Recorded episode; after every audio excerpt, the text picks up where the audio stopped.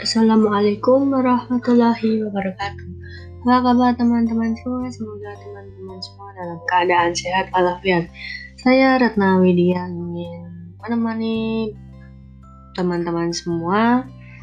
Pada kesempatan ini saya akan membahas mengenai cara atau solusi menanggulangi berita hoax. Perkembangan teknologi yang semakin berkembang secara tidak langsung turut serta mempengaruhi perilaku sosial masyarakat Indonesia, khususnya pengguna media sosial.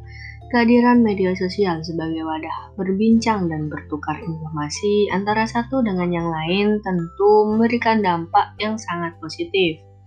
Namun, di sisi lain, media sosial juga menjadi arena bagi penyampaian opini, ujaran penuh kebencian atau hate speech, dan berita-berita palsu atau hoax. Hoax ini adalah istilah untuk menggambarkan suatu berita bohong, fitnah, atau sejenisnya. Nah, cara atau solusi menanggulangi berita hoax ini, salah satu solusi untuk mengatasi hoax tersebut adalah membangun daya pikir masyarakat agar tidak mudah terprovokasi oleh hoax yang tidak bisa dipastikan kebenarannya. Kemudian mengajak masyarakat agar cerdas dalam melakukan literasi informasi, mengecek kebenaran informasi sebelum melakukan share atau berbagi informasi melalui media sosial.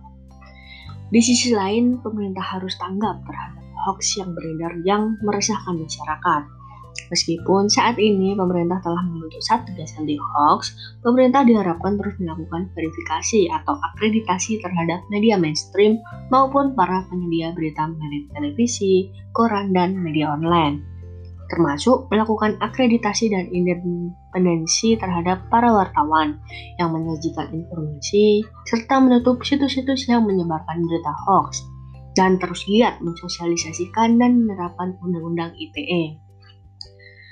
Nah, materi yang saya ambil ini saya mengambil dari jurnal ilmiah dari menulis Pak Pahan pada tahun 2017 dengan judul Analisis Fenomena Hoax di Berbagai Media Sosial dan Cara Menanggulangi Hoax dalam Konferensi Nasional Ilmu Sosial dan Teknologi.